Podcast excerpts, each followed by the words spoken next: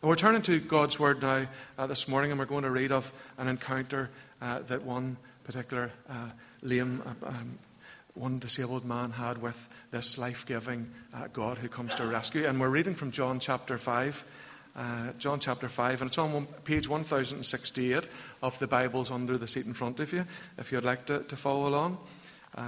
from John chapter 5, and it's the, the, the little reading is entitled The Healing at the Pool. Um, and this is God's word uh, to us this morning. Sometime later, Jesus went up to Jerusalem for a feast of the Jews. Now, there is in Jerusalem near the sheep gate a pool, which in Aramaic is called Bethesda, and which is surrounded by five covered colonnades. Here, a great number of disabled people used to lie the blind, the lame, the paralyzed. One who was there had been an invalid for 38 years.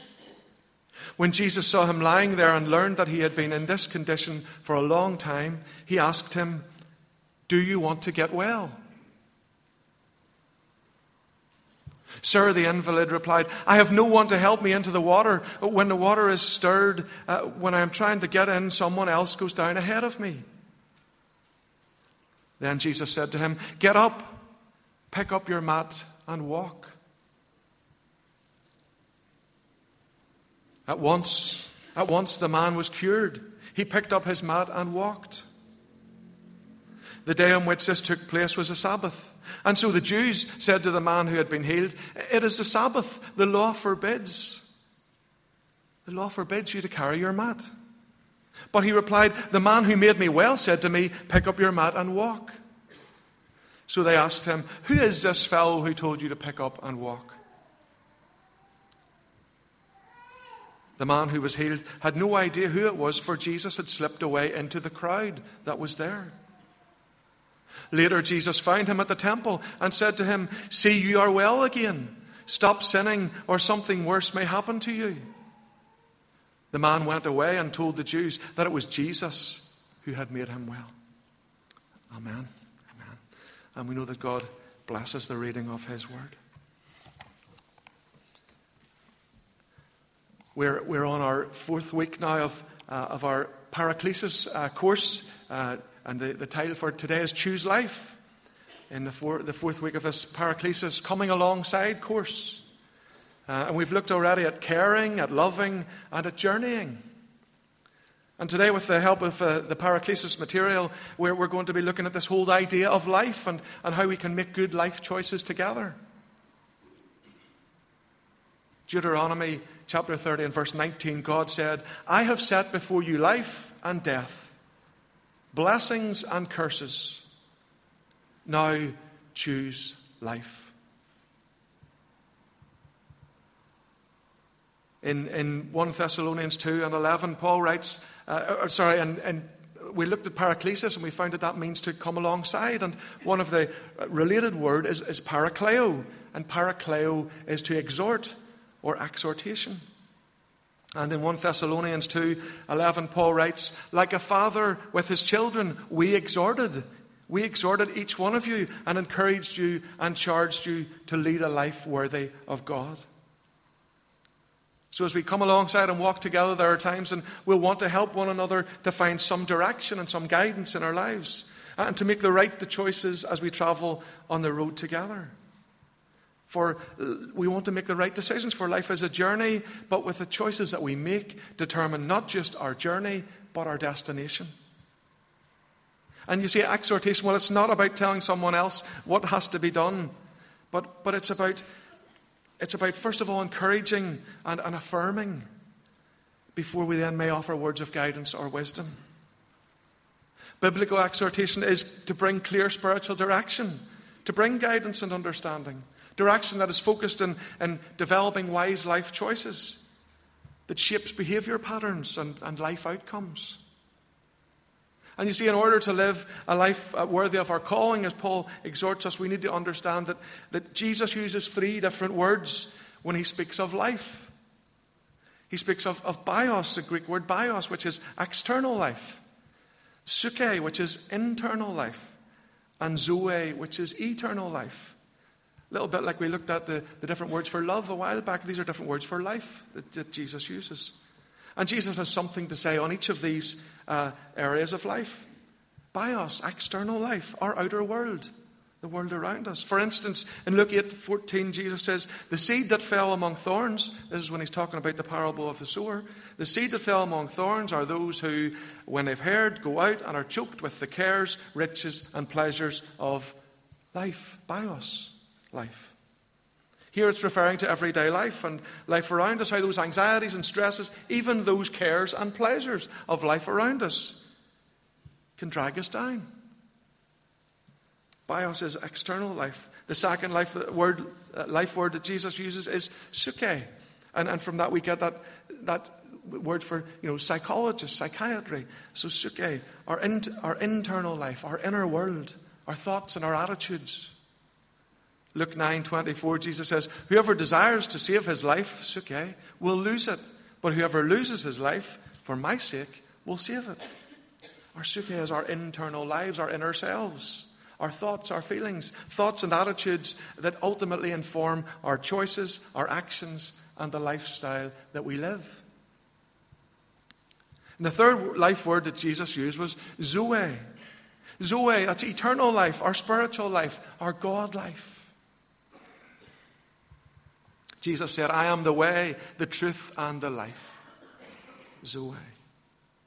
And Zoe is the life word that Jesus uses most often, and Zoe is God's kind of life. It's not that external bios life, and it's not the internal psuche life, but it's spiritual life. It's life in all its fullness, even life eternal. It's the kind of life that can only be found in God and when we're connected to Him.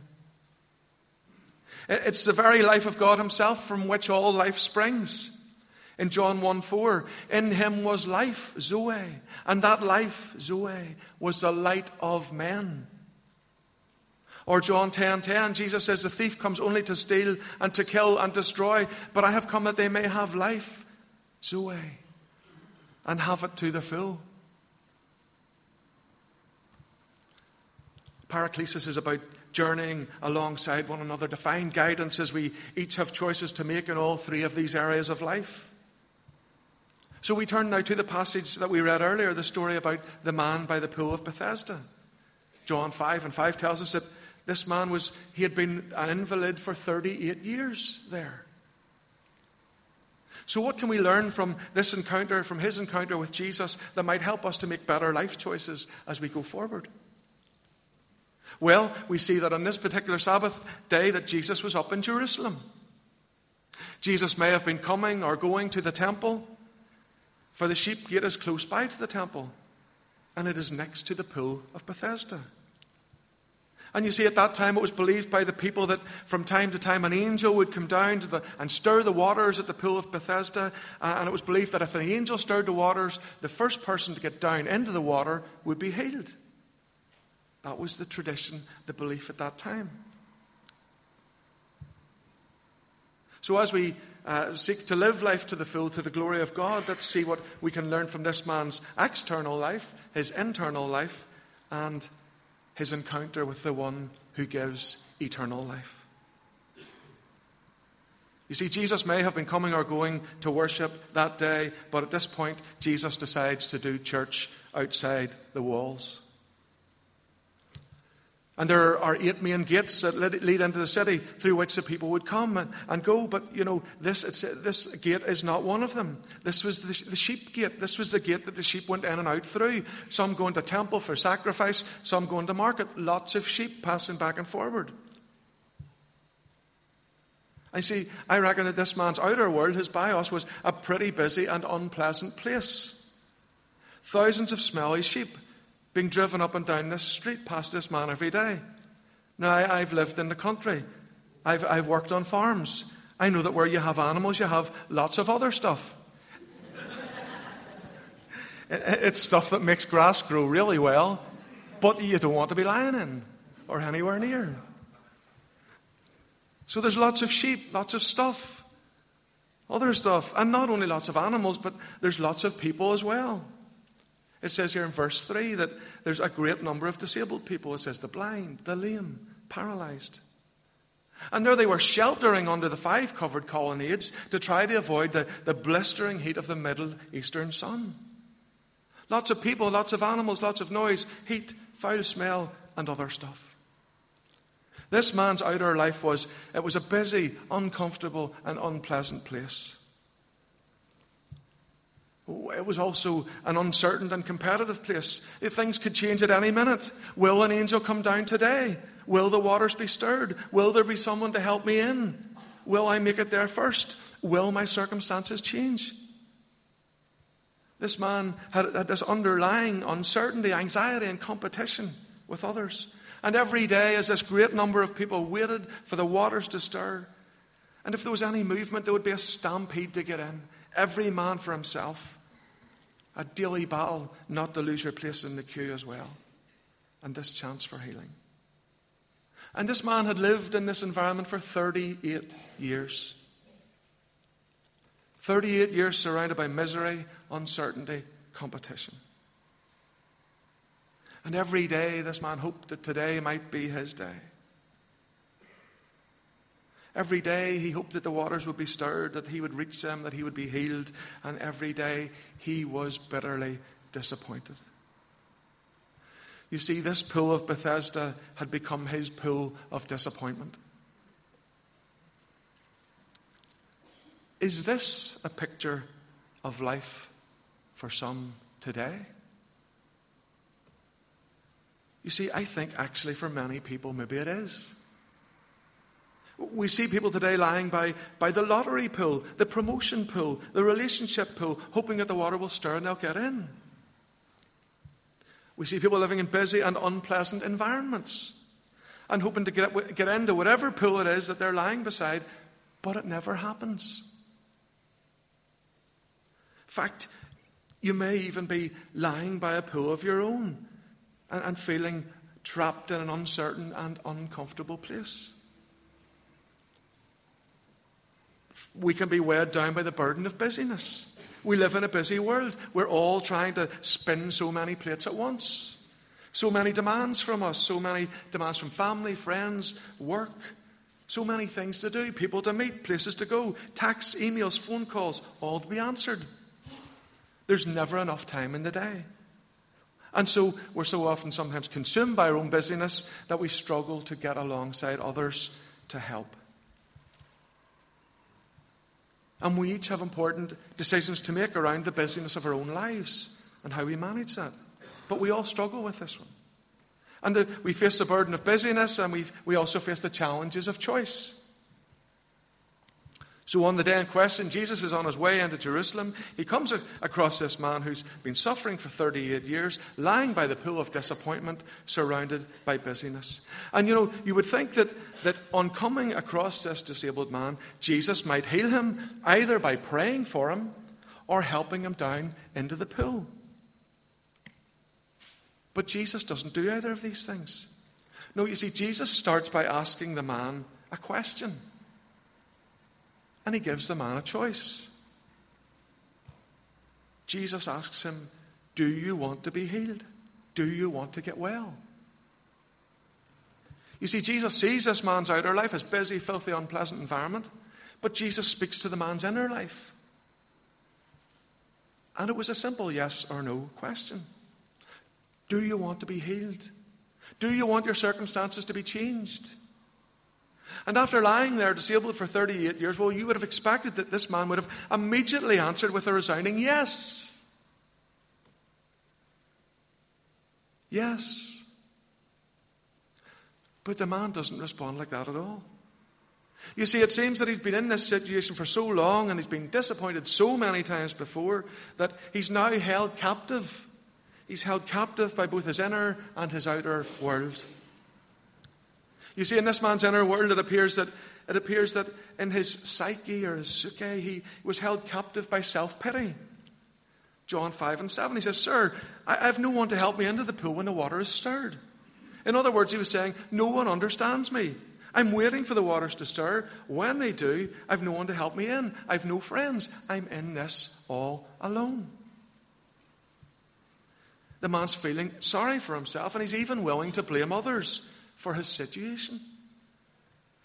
Not only is he filled with, with self pity, but he, he, he had given up and become passive. He said, When I'm trying to get in, someone else gets down ahead of me. So he sort of resigned himself to no change. Others are quicker. They're always going to get down there before me. And this man has accepted his unhappy lot. He's, he's hit the pause button of life and he's in, stuck in this freeze frame. It looks too like this man had, he's perhaps settled for a victim mentality. You see, instead of responding with a positive yes, the man responds to Jesus with two negatives. I have no one to help me into the pool.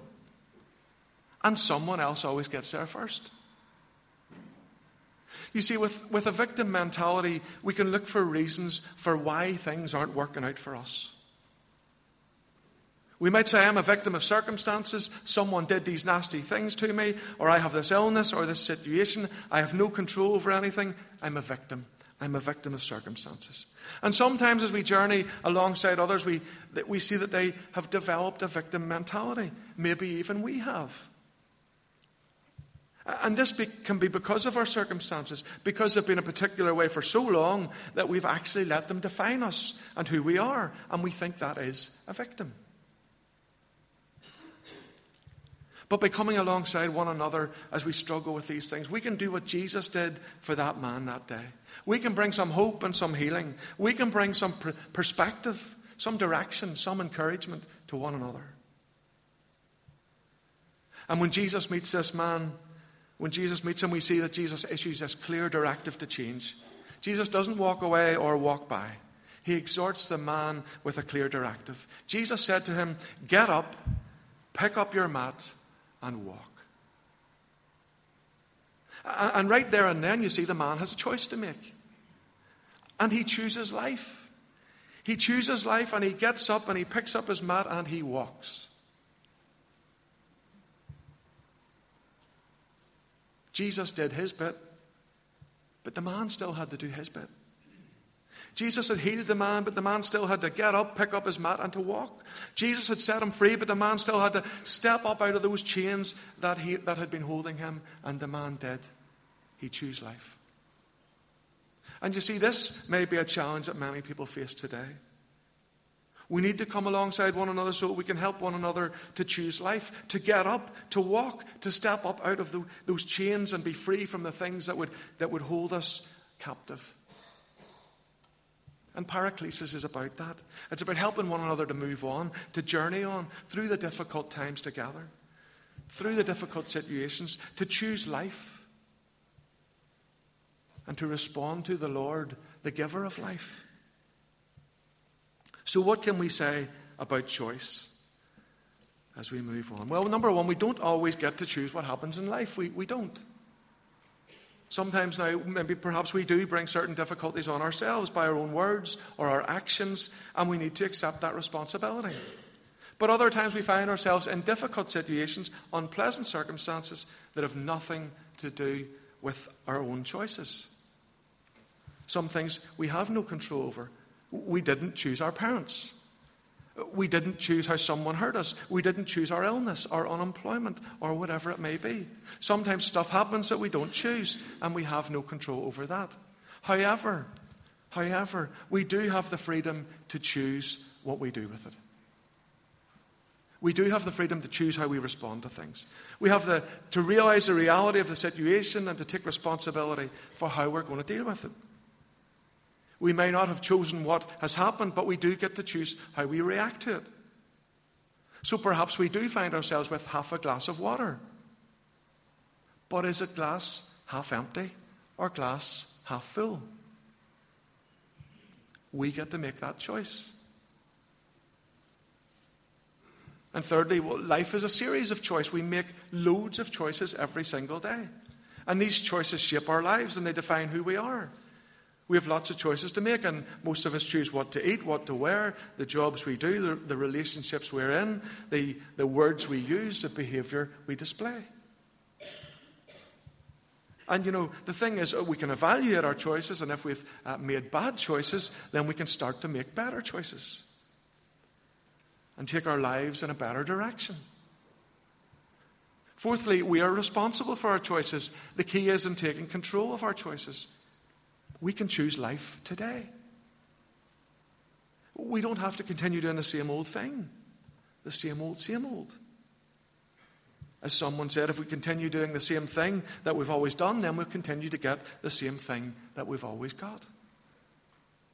But we don't have to do that. Today we can come to the one who offers life, newness of life, the one who is the giver of life. You see, no matter what our circumstances of our outer bios life or our psuche inner life, we can draw on God's abundant supply of Zoe life. We can let God's life, God's Zoe life, meet us at the point of choosing. And we can live in the power of the Spirit, transformed by the Spirit, and not shaped by worldly thoughts or the physical environment around us. Fifthly, choices are always consequential. We know that there are always consequences to the choices that we make. The choices we make today will impact our tomorrow. We have to choose between, uh, if we choose certain behavior, then we have certain consequences of that behavior. But we are all only human. We all make mistakes. We have all made bad decisions in the past at some time or another. Sometimes we need to come alongside a brother or a sister who's suffering from the consequences of a bad decision they've made and to help one another find forgiveness and healing, to find wisdom and direction as we journey together. And then the feeling of no choice is not the loss of real choice. We may feel like we have no choice in some area, but it, it's not, that is not to remove all real choice. We maybe just perhaps need someone to come alongside us to help us get some perspective, to help us explore what the real choices are that we do have, to boost our confidence in choosing in areas that we feel that we don't maybe have much choice. Because feeling that we have no choice will produce that victim mentality. Realizing that we have some choice that we are capable of choosing, well, that will help us to see things with a different attitude and can help to set us free. And finally, seventh, here we can choose to live God's kind of life. You see, Jesus gives this man at the sheep gate some further direction. Because not only does Jesus exhort him to get up, pick up his mat, and walk, but also to change direction. Verse 5 tells us that later Jesus found the man at the temple. And Jesus said to him, See, you are well again. Stop sinning, or something worse may happen to you. We don't know what had caused this man's disability. And disability, of course, can be caused by all sorts of, of, of, different reasons and different things, and often things that are through absolutely no fault of our own. We don't know what happened caused this man's disability. But what Jesus says here would suggest that perhaps this man had been disabled because of a wrong choice. Basically, Jesus says here, I have called you to choose. Now you have chosen the right, you've made the right choice. Now continue to make the right choices. Continue to choose the God way of life. And just as I finish, you see, that, folks, is the wonderful good news of the gospel. No matter what is disabling or, or, or holding us back this morning, no matter what pool of disappointment that we may be languishing beside, the one who is the life, the one who is the giver of life, the one who gives life in all its fullness and even life eternal, he's here with us this morning. You came down to rescue, lead us out of death. And He comes and He comes and He comes by His Spirit and His Word and His people. And He's drawing alongside us this morning. And He's exhorting us to get up and walk. He, exhorts us to make that choice to step up out of whatever chains of circumstance or attitude, whatever external or internal chains have been holding us captive. He exhorts us to choose life, to get up and walk, and to live a life worthy of God. And God said, I have set before you life and death, blessing and curse. Therefore, choose life. Shall we pray together for a moment?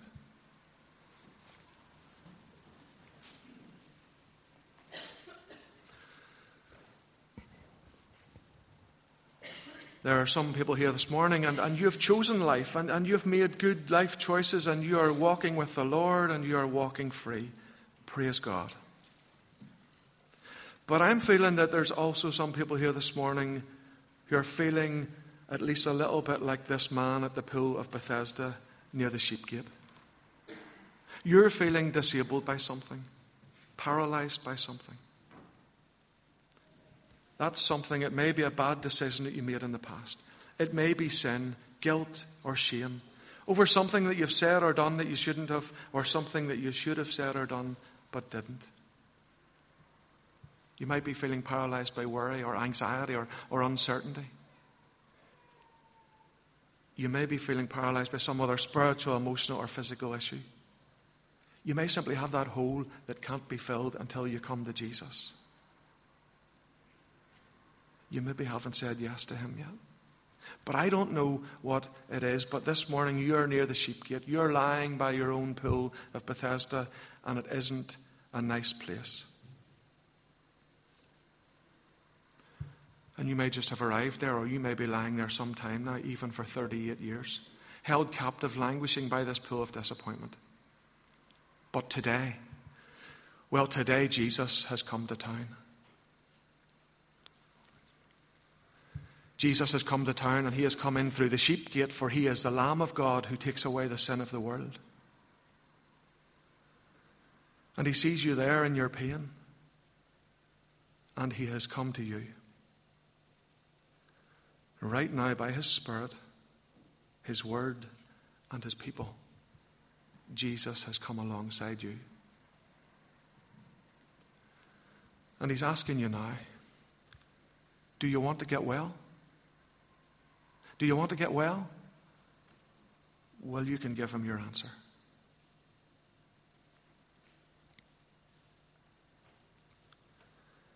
And as you give him your answer, well, this wonderful transaction is about to take place.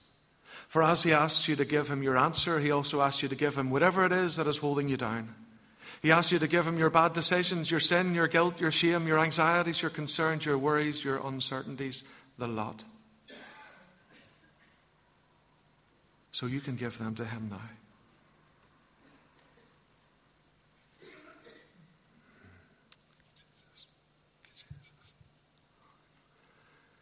And as you give them to Him, Jesus gives you something in return. He gives you His amazing grace. He gives you love and He gives you life. And as He does so, He looks you straight in the eye and He says, Now get up, take up your mat, and walk. Father God, we give you thanks for Jesus. We thank you that by his death and resurrection, by his unending love and amazing grace, we can be set free. Set free to live life in all its fullness. And as we get up and walk from our meeting with you here this morning, may we continue to choose life and to live lives that are worthy of you, the giver of life. We pray this with thanksgiving in the name of Jesus, in the power of the Spirit, and for your glory alone. Amen. Amen. Amen.